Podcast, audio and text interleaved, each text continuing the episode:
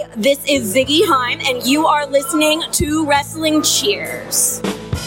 Way in the world today takes everything you got. Taking a break from all your worries sure would help a lot. Wouldn't you like to get away? Sometimes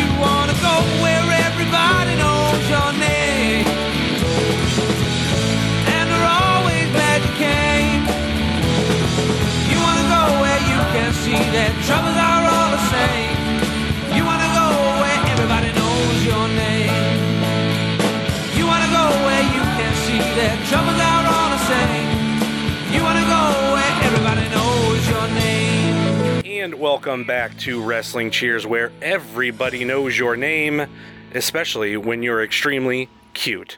This is Wrestling Cheers. We like to talk about things going on Northeast Ohio independent wrestling scene. We preview shows, we review shows, and sometimes we even have interviews along the way. This is an interview episode with the extremely cute wrestler Colin Delaney. Please rate, review, and subscribe your ever listen to this fine podcast, whether it be Apple Podcast, Google Podcast, Stitcher, TuneIn, YouTube, Spotify, iHeartRadio, or Podbean, WrestlingCheers.podbean.com. We're brought to you by the Trending Topics Network and Midwest Territory. You can find us on social media, Facebook, Twitter, and Instagram, facebook.com slash wrestling cheers, twitter.com slash wrestling cheers, and instagram.com slash wrestling cheers. Email, if you so choose, a desire wrestling cheers at gmail.com. And we have the merch store over at whatamaneuver.net. I am your host. I am Justin Summers, and we're just going to slip right into it. I am here on the line with Colin Delaney. How's it going tonight, Colin? Good man, that is a mouthful. Holy crap! Who knew there was so many places that you could get podcasts? I've learned I've learned a lot over the years and like just where to go for all that stuff and then like obviously like a guy like Colt Cabana who if you just listen long enough you can like c- come up with your own notes of like how he does certain things.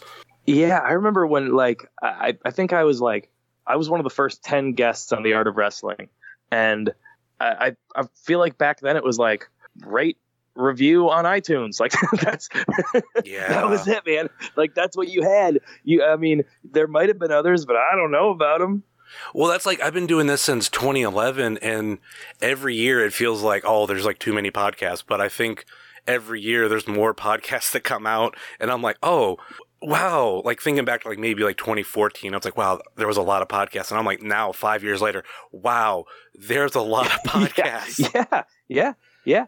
Like it, at this point, uh, I don't even know how you find new. Like, how do you find a new podcast? Like, you go to the top charts, and those are like the most super crazy popular, but they're probably not even like the ones you should be listening to now. There's, it's just podcasting world is wild. Yeah, I mean that, that's why we have this little niche of of Northeast Ohio independent wrestling. There's not a lot out there like us, but we're at the same time. I'm not expecting Joe Rogan or even Colt Cabana numbers because it's like Sure. Not, not. I mean, people care about AIW, but not as many care about it like compared to like so many other topics. But man, dude, like it's crazy. I've been coming to AIW for eight years, and I remember you were you've been almost I swear every show. I think if I did the math, you've been on the most. You have to. You had to have been on most shows, and now with guys like like Gargano gone, who was almost on every single show, and he's been gone for a couple years. Like now, you are the staple. And I think of even back then, like I looked at you as like, oh, that was the guy that was on ECW, and now when someone like shows me a Colin Delaney figure, I go, oh yeah. he was in ECW because now I just associate you with independent wrestling and and all that fun stuff.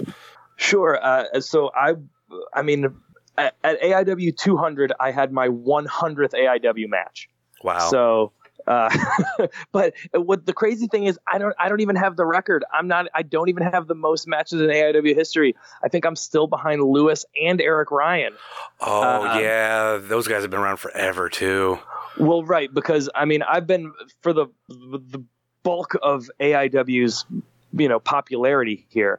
I've been there. I've, Mm. probably for all of AIW's real popularity, I've been here. But you got to remember, AIW ran for a good what five years before that, Yeah.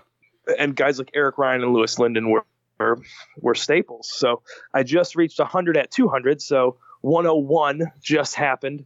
But yeah, man, it's been uh, it's been crazy. It's been a lot of fun. I it's yeah, I've been in every JLIT tournament. I've been in most of the Gauntlet for the Golds. I've you know You you've even won a gauntlet for the gold.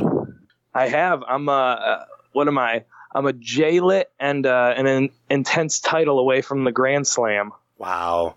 I'll I'll never forget that gauntlet because that's when I won. Like I won the money because I had number one. And the funny thing is, Oh. I don't know if you I've told told you this story or or or not, but um, that year I remember Pedro coming out from the back like when only a handful of people were in line. He's like, "All right, you know, we're still gauntlet for the cash," and I was the first one to pay.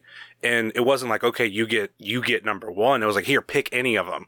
So I pull one and it's number one. I'm like, oh, there goes my money. Like I got number one. And then we started the show with you. Also, this is for anybody listening. uh, This is on independentwrestling.tv. You can go check that out. Um, but you were in that opening match and it was like whoever, whoever gets pinned or submits or whatever, whoever loses gets uh has to be number one whoever wins gets to be number 30 and like you won it i'm like all right like i now know who my, my dude is and Oh yeah, I had to wrestle and then I had to go from number one to the end. yeah Man, it's a long fucking night. And on top of all that, like me being like really happy that I won, I was unemployed at the time. and Yeah. the next day I was talking to my now ex and I was like, "Yeah, I won this money." And then I went, "Wait a minute. My birthday's this weekend. I have to go get my tags renewed." And I'm like, "Oh, look, I got the money." So like that, that went to all that, man. But yeah, it's been oh, that's that's so that feels so long ago, but it feels like yesterday. I remember being in that gauntlet and I remember being like in the corner, like drenched in sweat, like just dying, Yeah. being like, this thing's got to be over soon.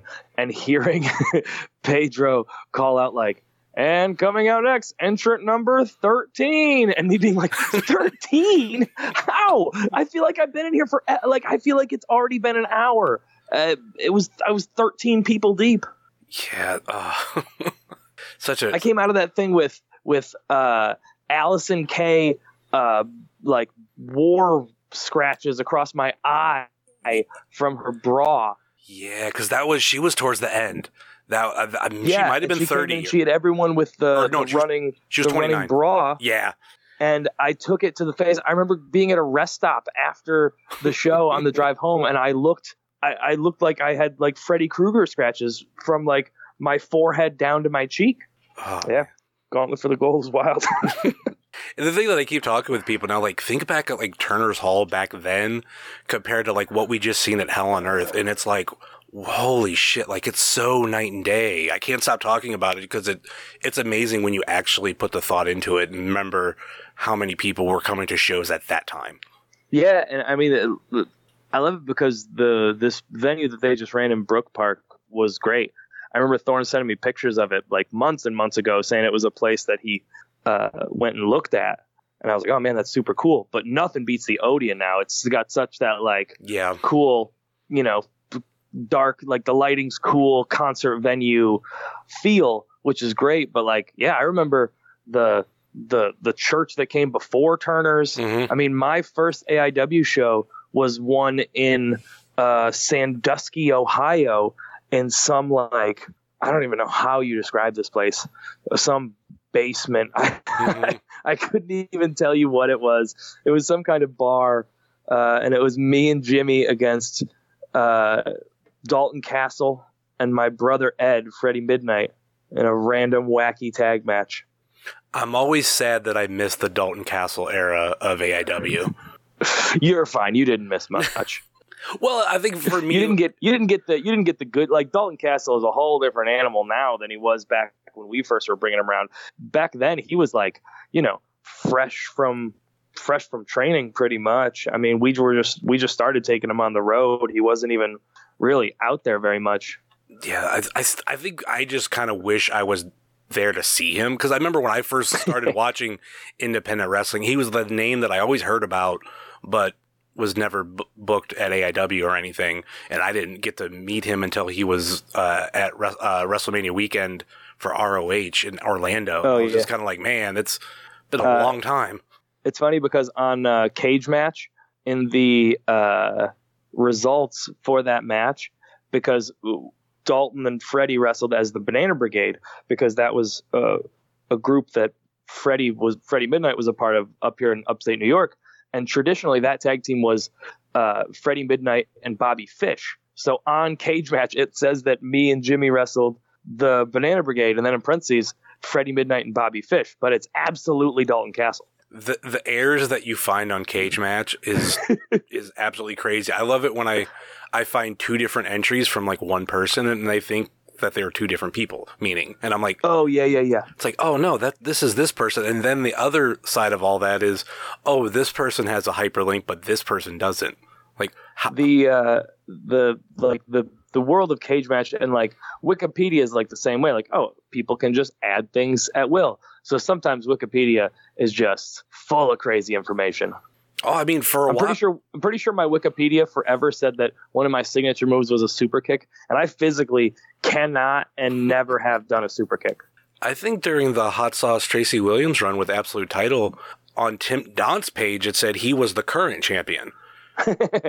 nice And I don't know how we just completely skipped over Gage of anybody either editing it or not. And like, I'm like, what? no, Donst no, he's not champion. What the hell? ah the internet Uh, one thing I want to talk to you about, we haven't talked about this in a while, and I feel like it's pretty relevant now, and you got a little bit of bragging rights. Are you still a 49ers fan? oh yeah oh yeah How does, I, it, how's uh, this ceiling I mean, f- I'm not- uh, I'm not one of those annoying sports fans that like puts it all over the internet and has to tell you that I am a 49ers fan. But oh yeah, I'm a 49ers fan and uh and it is it's a good time right now. It's a good time to be a fan. I've been watching pretty much every game this year. The this past week against the Ravens was a was a heartbreaker, Ooh. but we hung in there with the best team in the in football and lost by a field goal in the last second. We've lost twice, both times by a field goal in the actual last second of the game. So, you know, you can't you can't be mad at that. And then still I, I hear football analysts not really giving the 49ers their proper respect. Still uh you know, saying that the Saints are the best team in the NFC and the you know, predicting this team and that team, but no one really talking about the 49ers. So They're they're my current pick to win the NFC. Uh, I think maybe experience points is kind of where they're lacking when it comes to like playoffs. But what I, what I've seen for them like during this season, like just the dismantling one of the best, if not greatest, quarterbacks uh, of this era, Aaron Rodgers, and like that's the one that like everybody yeah. everybody praises. And when I didn't get to watch it, but when I saw the score, I was like, "Are you kidding me?" And this team is going to the playoffs, and the Packers might get in there too. Oh, come on, if the Niners don't win the NFC, like I don't know who is. Yeah, I knew the I, I, I had faith going into the Packers game that, that we were going to come out of that one on top. I was nervous about the Ravens game because it was on a sloppy field, and uh, they do play a, a similar style of ball that can that you know can can travel and, and plays pretty much against anybody. Uh, but I, I, I'll be honest, I, I think we're going to beat up the Saints. I really think we're going to beat up the Saints. See that is that this week or Yes. Ooh. The 49ers played the Packers, uh, followed by traveling across the coast to play the Ravens at 1 o'clock, followed by playing the New Orleans Saints uh, in New Orleans. yeah? Because this will be coming out Monday or Tuesday of next week. So So I'll just celebrate the 49ers win now. it was a great win by the 49ers. I don't know. People, uh, yeah, people think it's it's pretty 50 50, but I would be surprised if the 49ers lost this one. I think at the beginning of the year, it was definitely like, all right, like how good is this team really? How good is this team really? But much like the Ravens in the AFC, some of these wins, it's like, oh, this isn't like, oh, they're winning by a couple points. It's they're winning handedly against good teams. Or yes, you have the ones that, that come down to the wire, but oh god, this is like like I said, they're my they're right now my NFC pick, and I think AFC. I kind of want. I, I kind of want. I have to go Patriots only because. See, I think I think so. I think the AFC, I think the NFC is going to be uh, like one of the the top teams is going to be the one to go to the Super Bowl. But I think in the AFC, I think like the Chiefs who have slowed down are going to like slide into the playoffs and go bananas or something wacky like that. You know, Oh, okay. the AFC is going to come down to that team that gets hot at the right time, whereas the NFC, one of those teams is going to bulldoze to the Super Bowl.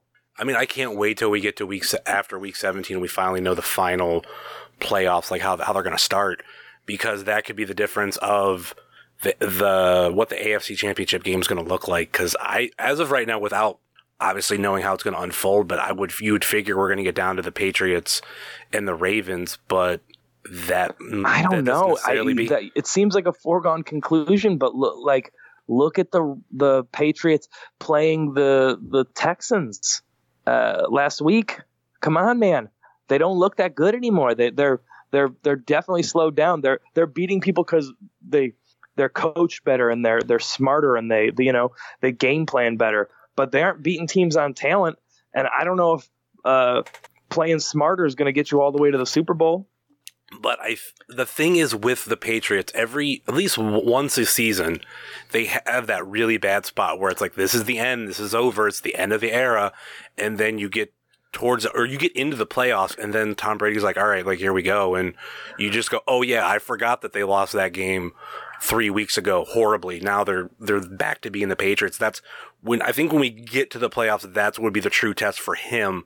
But I think like if I was betting money, it is so hard. But you do bring up a good point about the Chiefs. I think I've kind of undercut them, but anything can happen in the playoffs, and that that could be potential. They're they want revenge.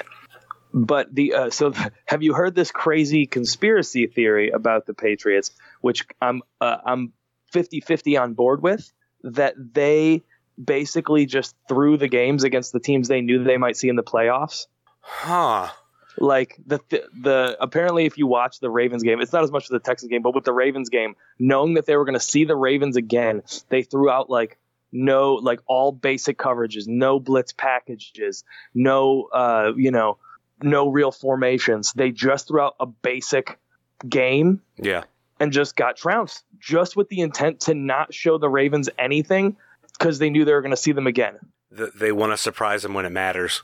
And that is some mad scientist, crazy Bill Belichick stuff. And I'm mm-hmm. like, oh, I, I that I, I'm here for it. I'm, I- I'm not going to be surprised if that's the truth. If they if they come out and play the Ravens and blow the doors off them, like it wouldn't surprise me. They basically put that illusion on that they come in limping, and then you know they they blow the team out. So that Yeah. that that makes a lot of sense because they're I, it almost makes too much sense. because the Ravens and the Patriots have a very quiet rivalry. And I think, I mean, mean, Oh, it, it died down for a couple years, but now, like, it, it seems to be back because the Ra- I mean, the Ravens are doing way better than I thought they were going to do. I thought Lamar Jackson was going to have a really bad sophomore year. Uh, haha, turns out I'm fucking wrong. Uh, at, least, at least I got him on one of my fantasy teams, so it's like, okay, uh, he's been really killing it for me. So, uh, good, good thing he didn't Yeah, have that can't be too mad.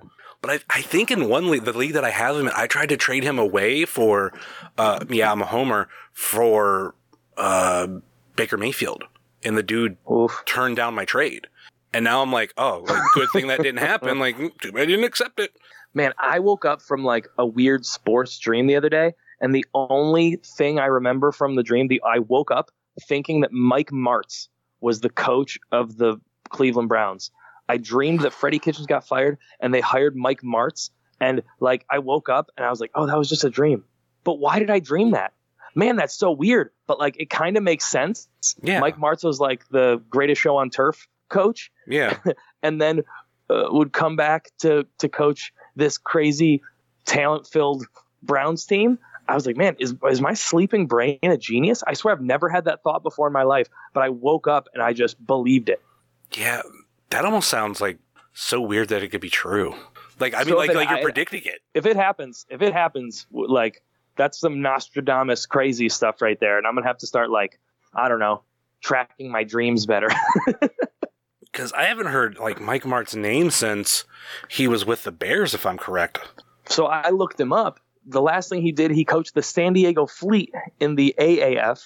Okay. uh, in their one failed season. And then I looked into it even deeper because my brain was like, I was like, how is my brain?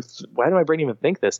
Uh, he is about the age that Dick Vermeil was when he came back and coached the Rams to that first Super Bowl, which Mike Martz was the coordinator for. I was like, man, I don't know if my brain like where it where it pulled this information, Yeah. but I, I I don't know. Just I mean, keep an eye out for it is all I'm saying. Yeah, the Bears was the last like NFL team he was with, so he had been out from 2011 to 2019. So, ooh, that would be that would wouldn't be a, a bad pickup, but I don't know. Like as a Browns fan, I'm like, I don't know who I want coaching because I always. This is the fear that I have, and I don't know if everybody else has this. Maybe with the Browns or with their team. No matter who we pick, I'm afraid it's going to be the wrong pick. Oh yeah, for sure. Uh, I, I'm not. I'm not like that, but I can see you being that Yeah. as a Browns fan. But like, I think even with the same thing, like before uh, the, the Niners got Garoppolo, I, I was like, oh, why don't the Browns go for him? Like he could be great. But then I was like, great, we'll get another backup quarterback, and he's just going to be as shit as all the other backup quarterbacks that we've started. Like, right. and then of course he's he's been pretty fucking good. So. I, I, I would love I mean I would love to see just that as a Super Bowl too the, the Niners and the Patriots. I think you you have a really good storyline just with Tom Brady playing against his back former backup in the Super Bowl, and my storyline because I'm my epitome for Steelers fans is the Patriots win, they get seven Super Bowls, most Super Bowls ever. But if the Niners win, they they also tie, and we have three six win teams. Yeah, so the Steelers can get off their high horse. Well, they- they're supposed to be off their high horse by now because the Patriots did it, and even like even when we had the the Niners versus the Ravens, I was rooting for the Niners partially because I really wanted somebody else to get six Super Bowl wins. Yeah, uh, the only thing about that, so I listen to Bill Simmons' podcast sometimes, and I'm Bill Simmons. He's a Patriots fan, and he's rooting for uh, Niners Patriots Super Bowl because then he can say, well, they only got to the Super Bowl because they have our backup quarterback. And I was like, man, Oh, Damn it.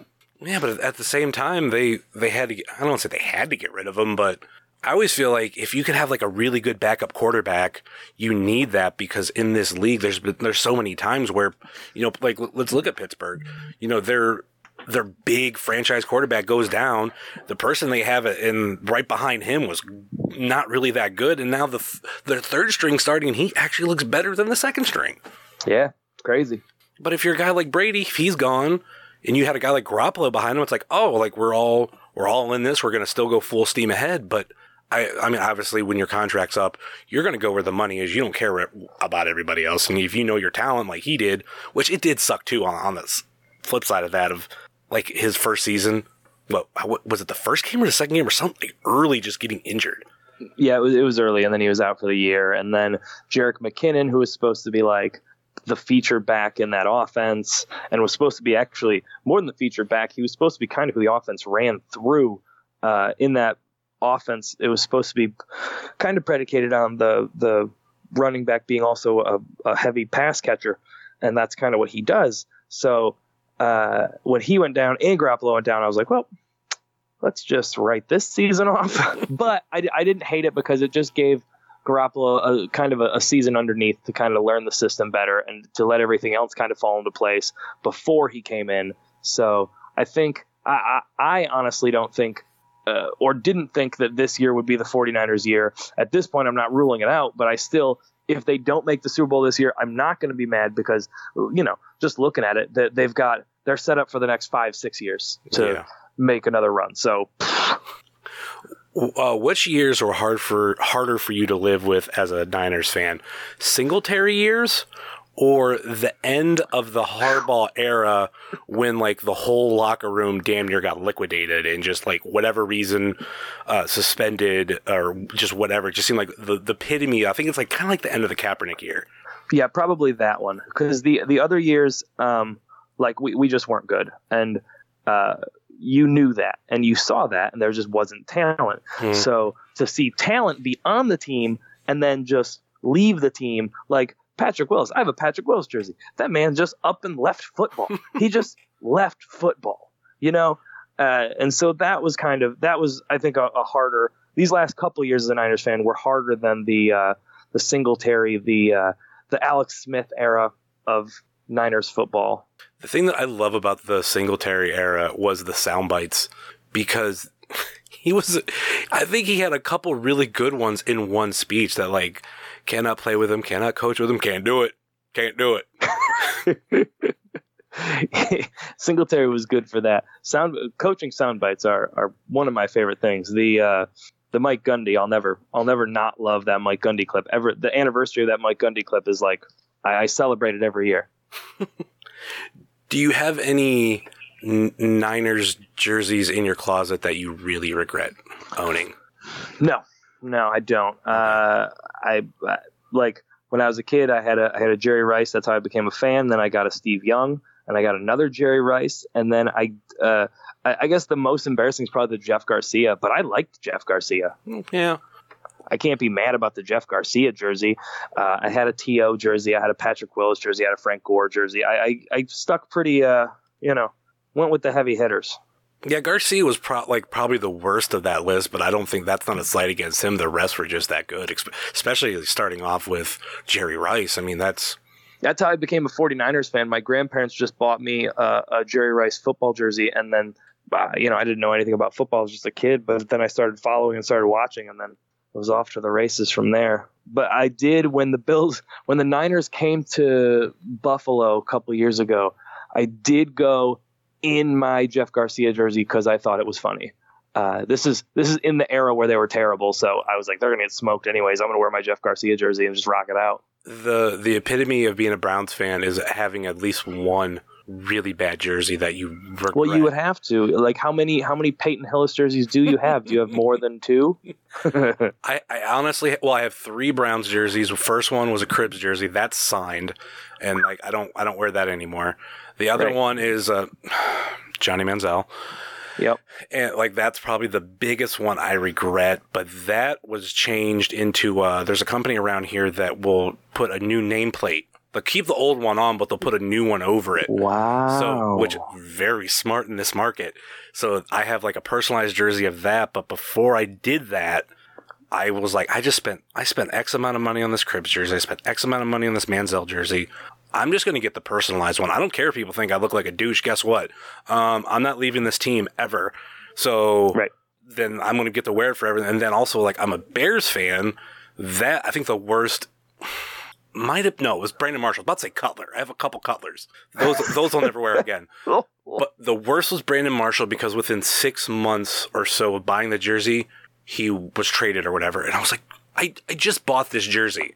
yeah, What that's the tough thing about jerseys nowadays, which is why that company that does the the, the new the new names is, is pretty genius uh, with free agency and trades and, and how quickly people move from team to team. Man, like, whew, Yeah, it makes so much sense in, in the Browns market because, yeah, uh, Peyton Hill is Trent Richardson, too. Peyton Hillis.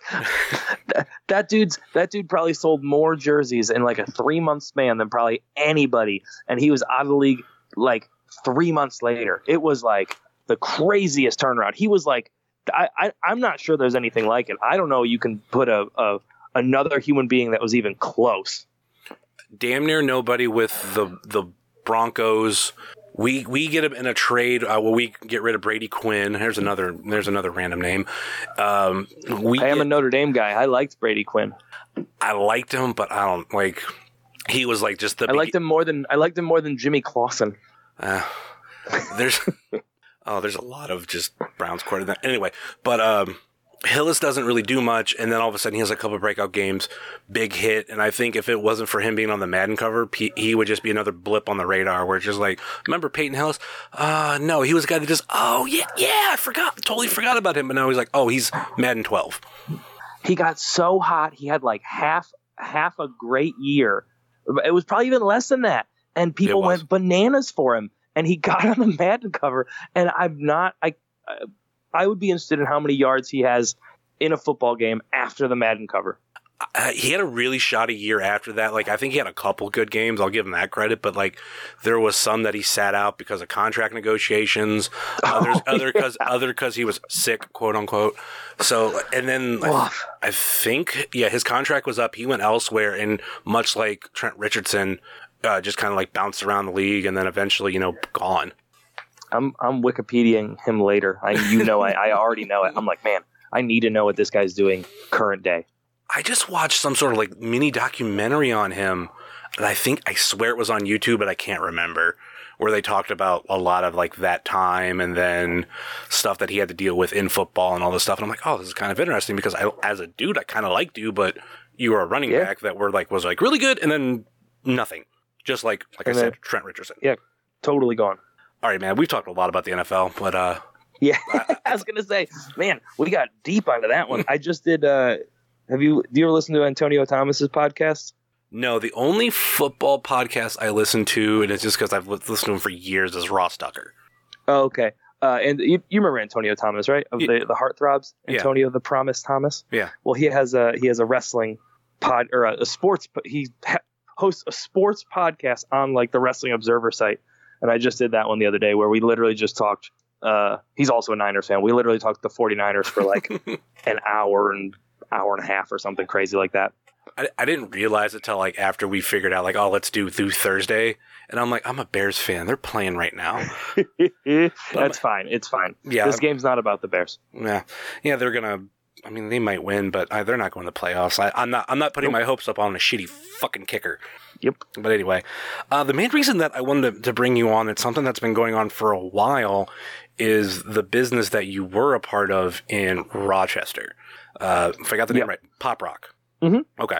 So explain like how before we even get into where we are now, but like explain like how that came to be and what it was all about. Okay, so uh, me and my friend, we had the idea to have a uh, like a comic book store, collectible store, coffee shop type of place because we always just thought that you know all those types of places, comic book stores and collectible stores and toy stores and places like that, were kind of just you know you love to go to them when you were a kid or even as as an adult, but you Yeah. go in, you get what you want, and you leave. So we thought we should turn that into more of a hangout. Mhm. Um, so we were going to do comics, collectibles, coffee. Uh, and I said energy drinks because I don't really do coffee, but I do drink a literal shit ton of sugar free monsters. Okay.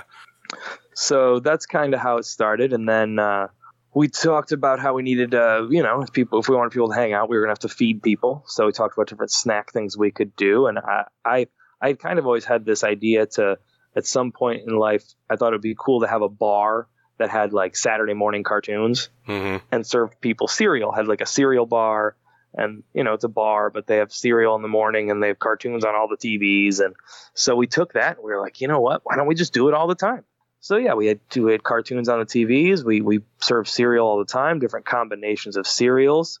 Uh, we we came up with like energy drink concoctions called mocktails, where they're just like uh, you know crazy colorful mixes of energy drink and stuff. And and yeah, we uh, we opened a business downtown in Rochester in April of 2018. Okay, so not too too long ago. Right. I I love the cereal concept because cereal is just one thing that I think as a kid, like I mean, I obviously love all the kid cereals, but I was afraid like I'm gonna get older and I'm not gonna be able to eat these cereals anymore for whatever reason. And then as I got older, I'm like, oh no, that's not really a thing.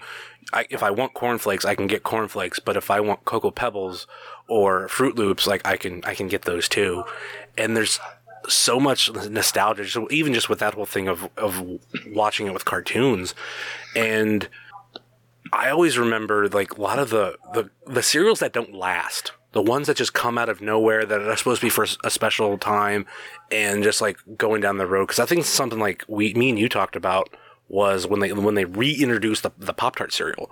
And like, yeah, yeah, oh, yeah. we hadn't got them here yet. And then literally like right after I had the conversation with you, like a week later, they we finally got them, and like tho- those were so good. I think I didn't even realize how many cereals that there actually were until we opened and, and I started buying them and, and I started really looking every time I went down the cereal aisle and I was like, oh man, there is like, uh, there's no way we could have even kept all the cereals. We had to like cut it to a list of like, we had like probably 32 or 33 cereals and but that's like the regular cereals and then we'd have a shelf of just like seasonal ones that we would you know rotate in and out. So close to 40 cereals at any time. And that's not even, you're just like scratching the surface at that point.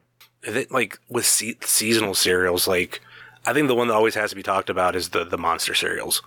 Yeah. So like the Frankenberry, the Boo Berry, the, Yeah, uh, the, what's the other one? Count Chocula. Oh, Count Chocula, of course. uh, but then, you know, like, and nowadays there's every, every company does a Halloween one. So like Reese's Puffs turns into bat shaped Mhm. uh, Reese Puffs for the season. There's uh, pretty damn near every cereal has a pumpkin spice version. There's pumpkin spice frosted flakes. There's pumpkin spice Cheerios. pumpkin spice life. Uh, pumpkin spice life. So there's all of those. There's oh, uh, Apple Jacks does a, a, a one with marshmallows that's got like uh, spooky, Bats and everything. you know, spooky marshmallow shapes and Yeah. whatnot. So yeah, so there's always something, and then there's even in like weird off times there'll be the the random ones that pop up. Like, do you ever have the? Uh, they're kind of like the Pop Tart cereal, but they're called Phillos. Fellows. That I don't. I want to say They we had a- had them. They had a cookies and cream Phillos. They had a uh, uh, uh, Cinnabon cinnamon roll Phillos, which were fucking delicious. Remember Dunkaroos? Oh yeah, yeah, yeah. So these cinnamon roll Phillos were just like Dunkaroos, but the cream was inside the the piece of cereal. Oh, I just I just had to Google it. Yeah, I had the. I know we tried the cream filled Phillos. Yeah, those are fucking good. I don't think I've Yeah, seen the- the, cinnamon the- ones or the cinnamon Oh, roll the ones. Cinnabon ones were literally like Dunkaroos in one piece. They were amazing. Did you? I forget if uh, we had this conversation. Did you try the Sour Patch Kids one? Yeah, I did. Uh, delicious by themselves without milk. I, I never. So I'm lactose intolerant, anyways. No, okay. So everything goes with uh, almond milk for me. Um, but I never dared to try them with uh, with milk. But I could snack them all day. See, that was one that my fiance, when she tried it before me, because she loved, loved Sour Patch Kids, she was like, it tasted weird with milk. It tasted like the milk was sour. And when I Yeah, that's where I couldn't get around it. well, I didn't. I didn't. For me, it wasn't that experience. It was just it tasted like Fruit Loops, but a little sour. yes, right, right, correct. Uh, I thought I thought they tasted like kind of sour tricks. Okay, tricks too. That's a, that's another good one. but then I saw like I people would get them all the time, and then like the milk that would be left would have like this film over it, and I was like, no, I'm not, I'm not signing myself up for this. I don't remember if I tried it with the if I drank the milk afterwards. I just remember I had one bowl, and then I'm like, you know what? I'm good on this. Like I tried it. I have to, I have that thing. I go down the cereal aisle and I see something new. I'm like, I don't know what you taste like. I want to find out. It's a fun gimmick. The the it was a it was a fun gimmick. It was a part of a string of like early la- uh, this year where like cereals were coming out, and I'm like, where are we going? Like the the the donut cereal, which was basically Donut like cereal were delicious. it was like powdered che- sugar Cheerios that we had for I think a while. I don't know if they're still around anymore, but that's what they remind me of. But it was that enough to where they it, they did kind of taste like a powdered donut. Agreed, because uh, they left that like powdered. Like you know when you eat a powdered donut, it leaves that feeling in your mouth. hmm It was like that. It left that feeling in your mouth. So even you know, it doesn't matter what it tasted like. You had that feeling like you ate a powdered donut. I liked them a lot. Did you see that Eggos are back? Eggo cereals back? I did not. Uh, one time when I was in Brooklyn, I was in Brooklyn uh, doing extra work for uh, SummerSlam and all that stuff for WWE. And there's like a weird market across the street from the Barclays Center. Mhm. And I went and I was walking around, and they had boxes of waffle crisp. And I was like, ah, so much of me wants to buy this. But the other part of me is like, it's probably A, expired. B, I'm then going to have to walk across the street to the Barclays Center with a bunch of boxes of waffle crisp. so I'm just going to leave them there. I mean, do, do they not sell waffle crisp anymore? Did that f- fade away at one point? That waffle crisp has been gone for like a long, long time. Wow. Because I, I remember like waffle crisp been around a long time, or at least was for a, a period, and then the Eggo uh, cereal came out, and I'm like, oh, cool. Like it's it's kind of the same thing, different shape, whatever. I kind of liked Eggo a little bit more, and then I noticed Eggo cereal went away, and I kind of forgot about waffle crisp. And I don't know if Eggo, which I think that I think the cereal might be by Post. Uh, they were like, oh, like yeah, probably. they were like, "Oh, our our market's gone, and we also had those honey bun cereal out, which was kind of the same thing. So let's bring it back." And they added instead of just maple syrup, they added blueberry. Interesting. Okay. Fiance had it last night. She she liked it, and I like I tried it dried. It was it wasn't that bad. I'm like, wow, like it's it's again, it's one of those gimmicks. I I walk down the aisle, see something new, and I go, I I gotta try you. Uh, when we first opened, there was a Captain Crunch. It was blueberry pancake Captain Crunch. So I imagine it was pro- it probably tastes a lot like that. Yeah, Uh, it was around when we first opened, and it, it went away pretty quickly, if I remember correctly. Andy Williams from uh, Every Time I Die and The Butcher and the Blade uh, came in I don't I don't think it was our opening day, but it was our opening week, Mhm. and uh, and that's the one he got and he liked a lot. I remember, but we couldn't find it anymore to keep it around for him. For for me, one that I remember we had this conversation where like my favorite, like one out right now and a little bit newer, is the newer s'mores cereal. And you had told me that Yes. you guys like you guys had your own version that was basically the same thing before they introduced that. Yeah, so what we did was like cereal combinations. We put toppings on them and different stuff like that. So we had we you know we have Golden Grams and we have Cocoa Puffs. So we put those together, and then we have we always had like a tub of you know Lucky Charms marshmallows. So we put marshmallows on it and then chocolate syrup. hmm So that was the s'mores. So when it came down to it, we didn't usually buy the cereals like, oh, we already have a s'mores. I'm not buying the box of s'mores. Yeah. And then it was probably like and like I would say uh, cheaper or for you to other make it. things that would just be like like frosted flakes with marshmallows. It's like, okay, I have frosted flakes and marshmallows at the shop. I'm not buying the box of frosted flakes with marshmallows. Yeah. So what what has happened since the opening, which is like kind of the big thing that's been making a little bit of waves over the past couple months? So, uh, my business partner, uh, so uh, my friend Nick Ando and his wife uh, went in on this with us as well.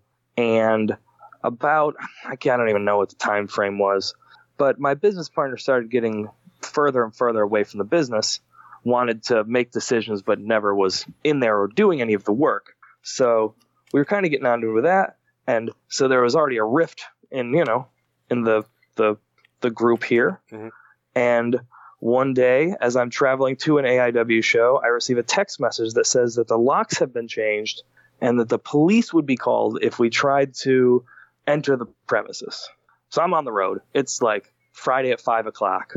I can't do anything about it. Can't call any, like, you know, can't call a lawyer. Can't do anything. I already had a lawyer at this point because he was being shady. So I get back and I try to work everything out. And what it comes down to is his name is on the lease because he had uh, a, a business prior that he could put down as like I don't know what the word is, but he was able to be the one to sign the lease at the time. We never thought to change it to putting the business or putting the lease under the business name uh, as time went on because well we were running a business there's a bajillion other things to think about when running a business that are not like whose name is technically on the lease. Mhm. so he used that to block us out.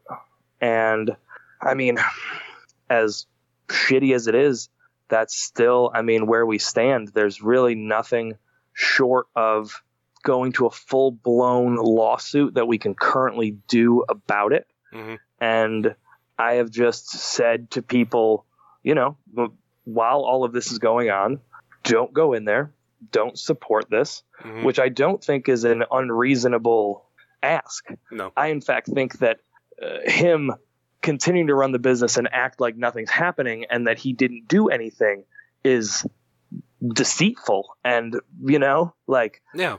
just wrong. So, and you know, because I've told people not to support, uh, people have been really awesome, and uh, you know, people have fought back and tried to spread the word, and because of that, I guess I take all the blame for that, and he has lashed out at me and called me a thief and a liar and a con man and all this crazy stuff. And at the end of the day, all I've ever said is, listen, here's what happened. This is an actual text I received. Since then, I have not been able to get into my business that I have busted my ass for for the last year and a half and put my fucking heart and soul into. Uh, since I got that text, I have not been able to go in and do that. And he is currently trying to just butt everybody out and act like it is all his and it was always just his. And that's wrong. Mhm. And I don't think until this situation is rectified that people should support that. People shouldn't support that kind of behavior until there's a resolution. And I don't think I've ever been, you know, uh, out of line. I think I've, my message remains the same, and it's always going to remain the same. Uh, you know, Yeah, you you've seemed to be fair. I mean, at least for, for what we've seen on social media, is very civil. You know, maybe it's it's people, other people that are are going to extreme lengths, but that's not your fault. You're just telling. right? Like that's not. I, I said, you know, let your voice be heard. Don't, you know, other people are mad about this too. So I encourage people to say how they feel also. And then, yeah, he's lashed out back at me and accused me of attempting assault and like in front of his children, like while he was holding his child or something bananas like that. And Mhm. like accuses me of stealing and all this crazy stuff. And it's like, dude, you're going nuts on me. And all I've said is that I think it's deceitful and wrong for you to even ask people to continue to support until we find a resolution of the situation. He's been saying, well, the, they shouldn't, people shouldn't be taking to social media about it. They should be handling it the right way through the law. Well, if you had such a problem with what was going on in the business, and if there was all this stuff going on, then you should have gone to the law instead of doing the illegal thing you did and locking everybody out. Yeah. So it's like, yeah, we're, you know, I'm a cool, level headed dude. I try to, you know, handle things in the best way that I possibly can. This has been a fucking nightmare. The whole thing has been a nightmare. But, you know, I just try to keep moving forwards every day. I'm just trying to get to a resolution on this whole thing, really, honestly. Yeah, because I when everything was going good. Like I remember, like you always like talking about the business, uh, on social media or just in person, and that's where me and you had like some some cereal conversations, and uh, I wanted to have you on like before everything went went to shit, and I think that's at some point I approached you months ago about it. And Yeah. we were just like, oh, like we'll figure it out, blah blah blah. And then when everything went to shit, it was like, oh man, like I I know how much you loved it, and I think I, everybody else would agree. So like you, and I know you took it hard. Like the, Sure. this this Yeah. wasn't just like something small where you know you you lost something that doesn't really matter. It's you you lost something very important, and that was I don't want to say giving you purpose, but like it it was definitely giving you a good feeling, and that's what that's all that mattered. Sure. And I mean, I, you know, like I said, I, I really was. I mean, I was in there 50, 60 hours a week every week. Like, and that's not like a brag. That's what you do when you open a business. Yeah, But on the other hand, when there's another person who also supposedly owns this business who isn't in there more than two hours a week and then locks me out, you know, it's like, what, what are we talking about? How is this? And then, yeah, all this stuff goes through and it's like, how is this? The law's a crazy thing.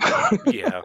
It's something that I, I could probably speak for anybody who's a fan of yours or and you've come across it with it. Like I hope this gets worked out, especially in in your favor, because far as what I've I've been told, what I hear, even what I've kind of like snooped into on social media, like yeah, like that's probably what deserves to happen. For sure, man. I appreciate it. I'm, uh, like I said, I'm fighting for it every day and, and working hard to get to some kind of resolution. And that's, once again, my message hasn't wavered from the very start. Like, don't support this business until there's a resolution. Uh, whether that resolution is that I'm back in there or whether we have to, you know, blow it up and figure something else out, you know, like, that's it until there's some kind of resolution to the situation. I don't even understand how anybody can expect anybody to want to go in there or support something like that. T- totally agree. Um, we'll get off this topic and we'll close the show out like we always do, and we're going to go into the Fave Five questions. This is All right, I'm ready. Hey, this is Booker T, five-time champ, and this is the Fave Five Questions. Now, can you dig it? Let's start with question number one. This might be interesting with you. Very popular question. You've probably answered it online at some point. Where do you sit? Sheetz or Wawa?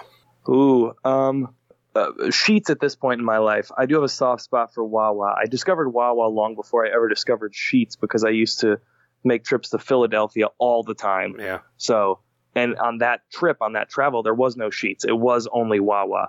And they do have a, an amazing uh, Thanksgiving uh, hoagie that I used to always get around Thanksgiving time.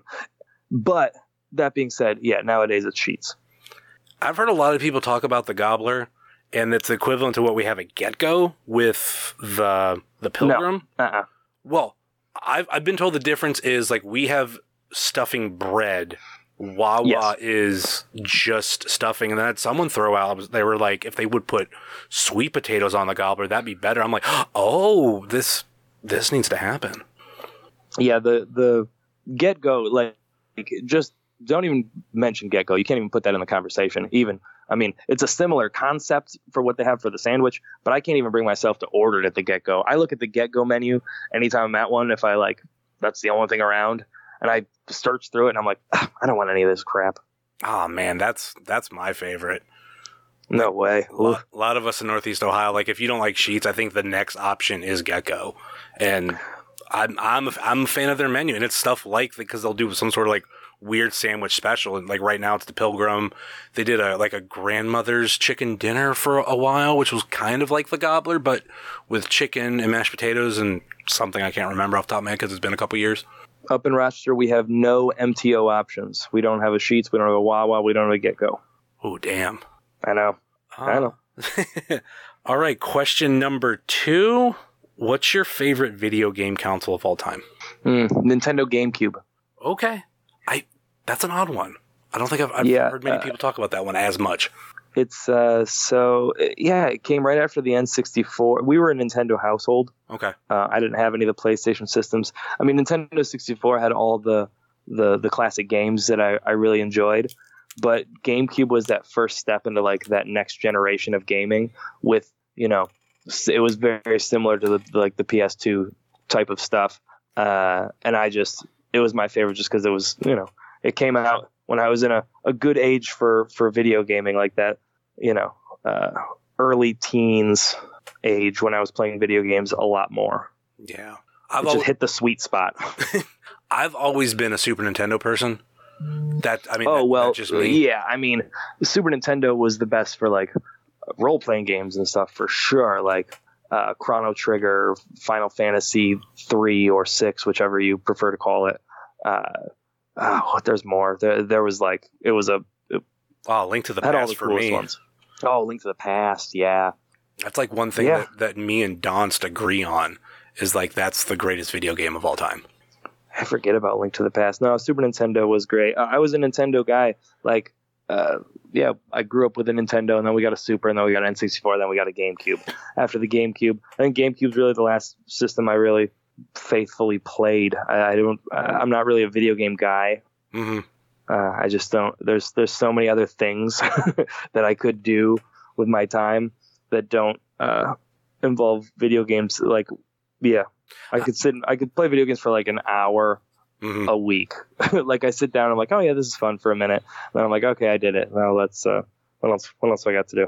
I think we grew up in an era that like every kid played video games. So that like that's kind of what the, the question kind of calls back to because I don't know many kids my age that didn't have at least play something. Sure, of course. Question number three. Let's go with wings. Bone in or out? Uh, in out's just kind of chicken nuggets with sauce for the most part. There's one place I know that like they're they pull the chicken off the bone and then they put them in sauce and then they uh, cook them. Huh. That sounds It's- really good. Real, real good. But other than that, I feel like they're mostly just there's like breaded chicken.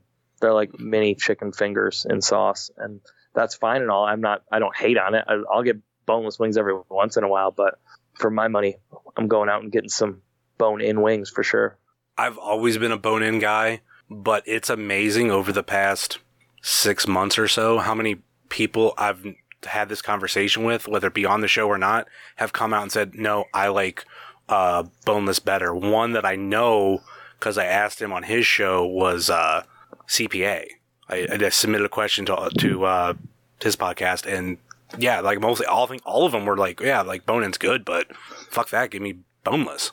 Yeah, I, I mean, uh, I get it. I'm from upstate New York, though. I mean, it's it's a it's a culture around here. You know, buffalo wings are they're not just wings. Uh, if I go other places, I, I'm I rarely get wings outside of upstate New York. Are they that good up there? Yeah, they're just. I mean, most places you go has good wings up here.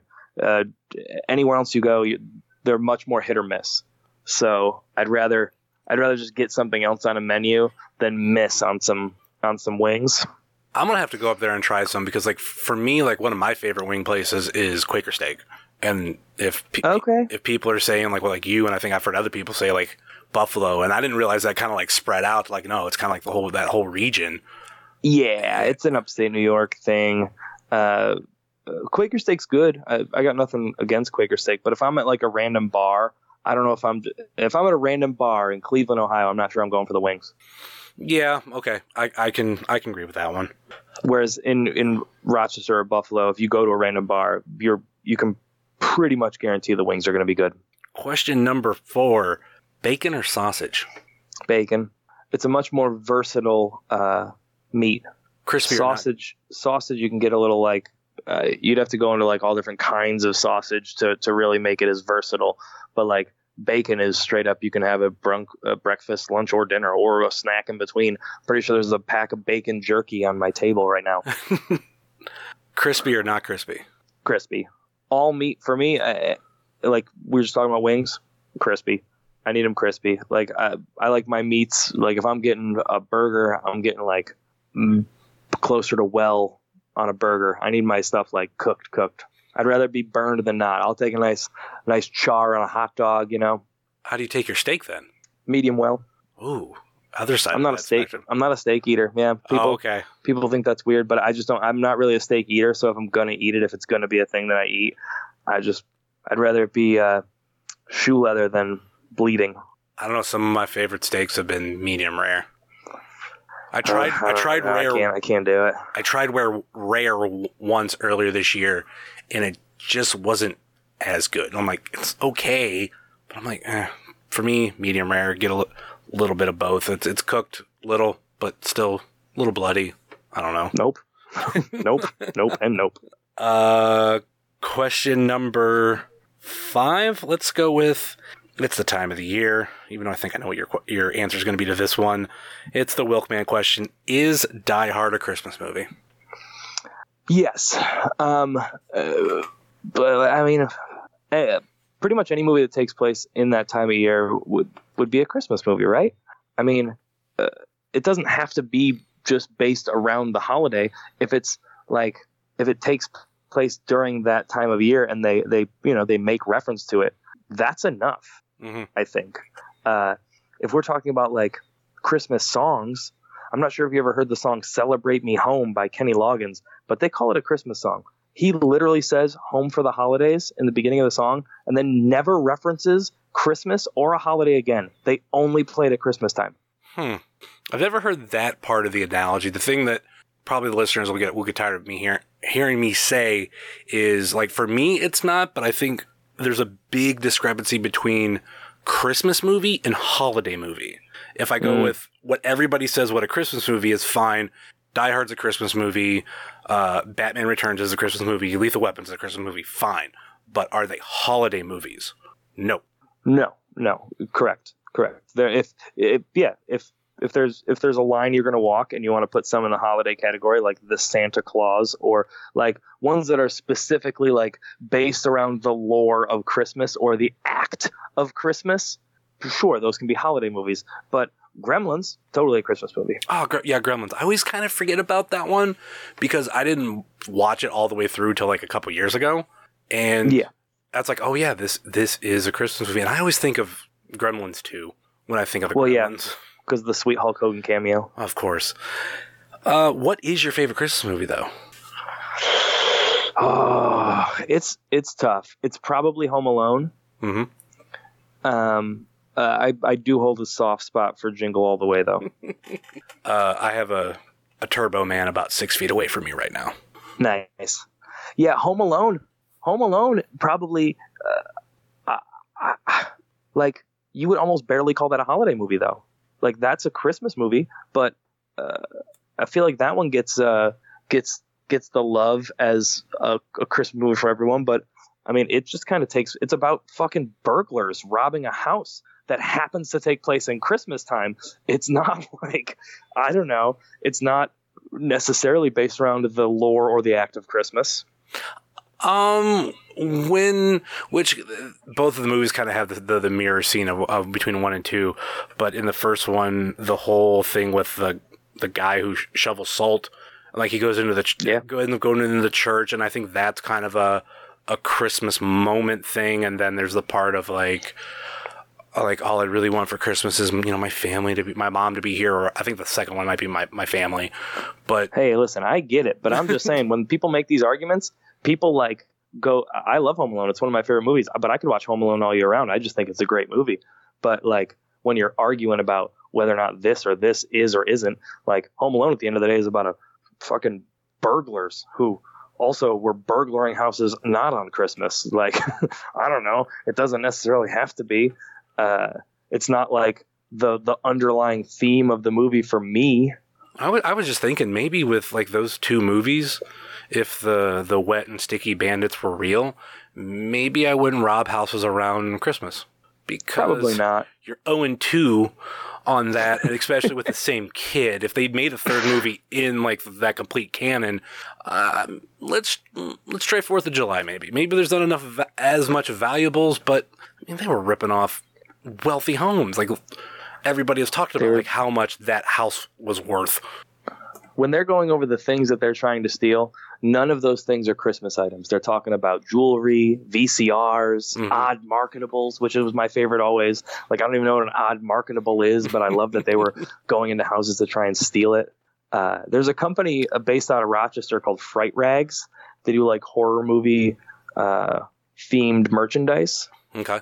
And they just put out uh, some Home Alone merchandise, uh, and they have a shirt that makes the the dude who puts the salt out like it's a horror movie. It's like says like the Chicago Salt Slayer on the front, and it's got him like putting salt out on the shovel and like kids running from him.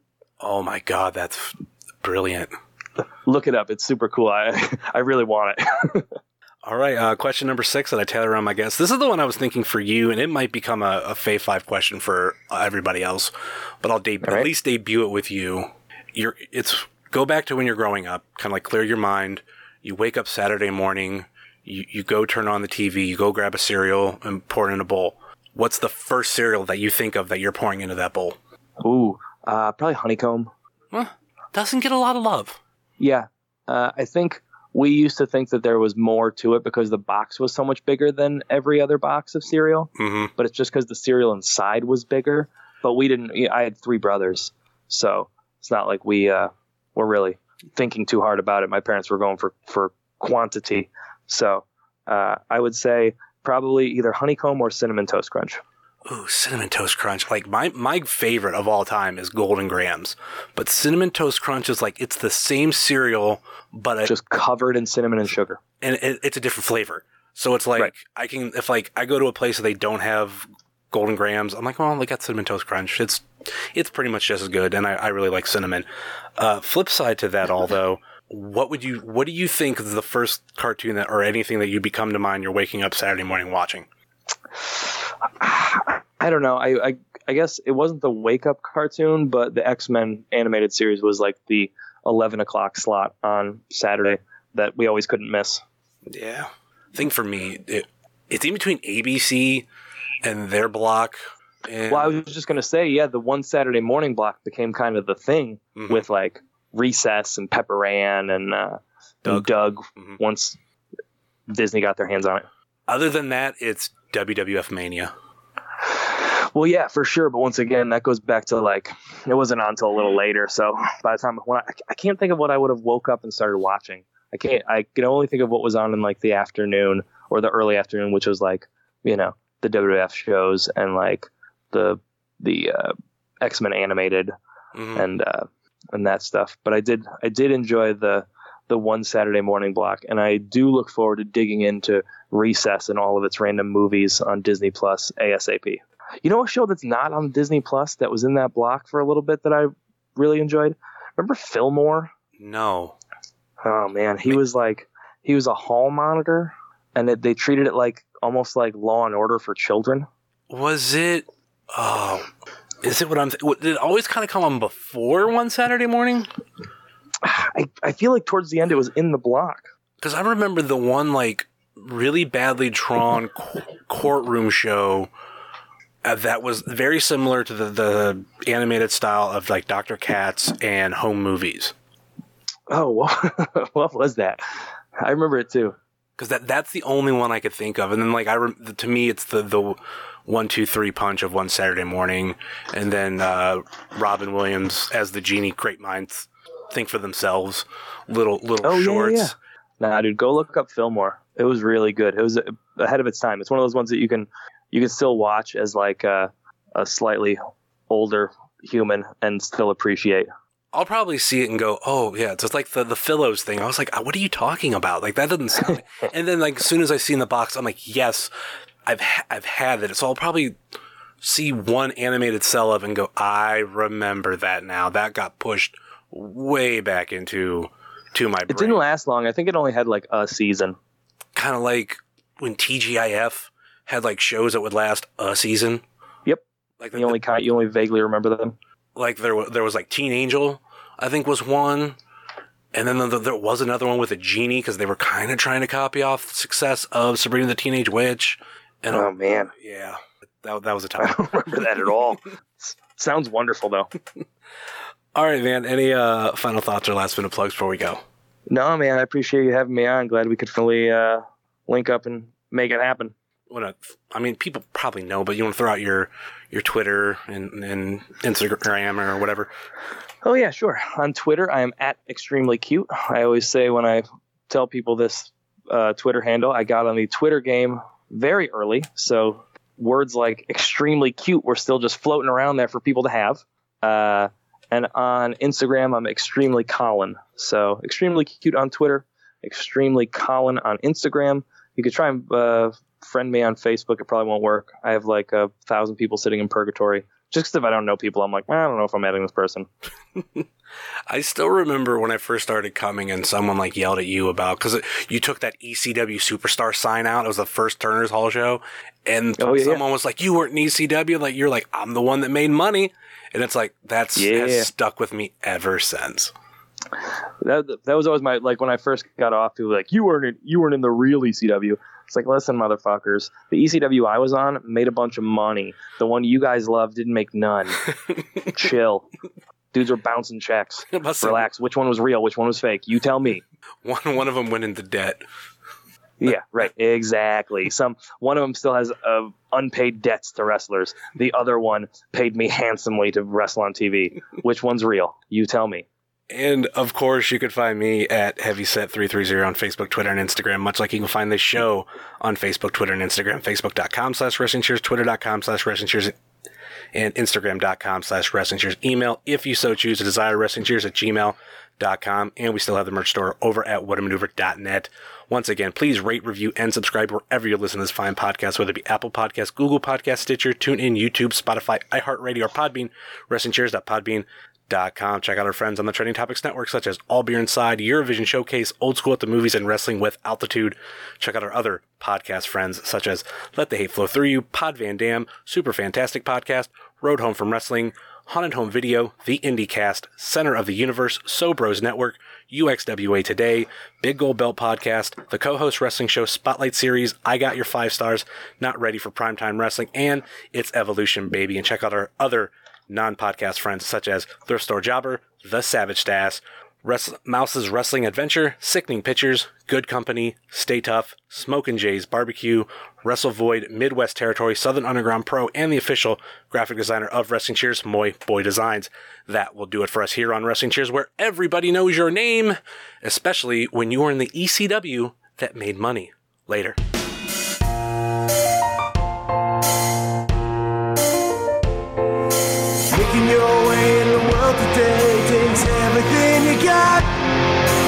Taking a break from all your worries sure would help a lot. Would you like to get away? Sometimes you wanna go where everybody knows your name, and we're always glad you came. You're a why you not seen? Rose are all the same.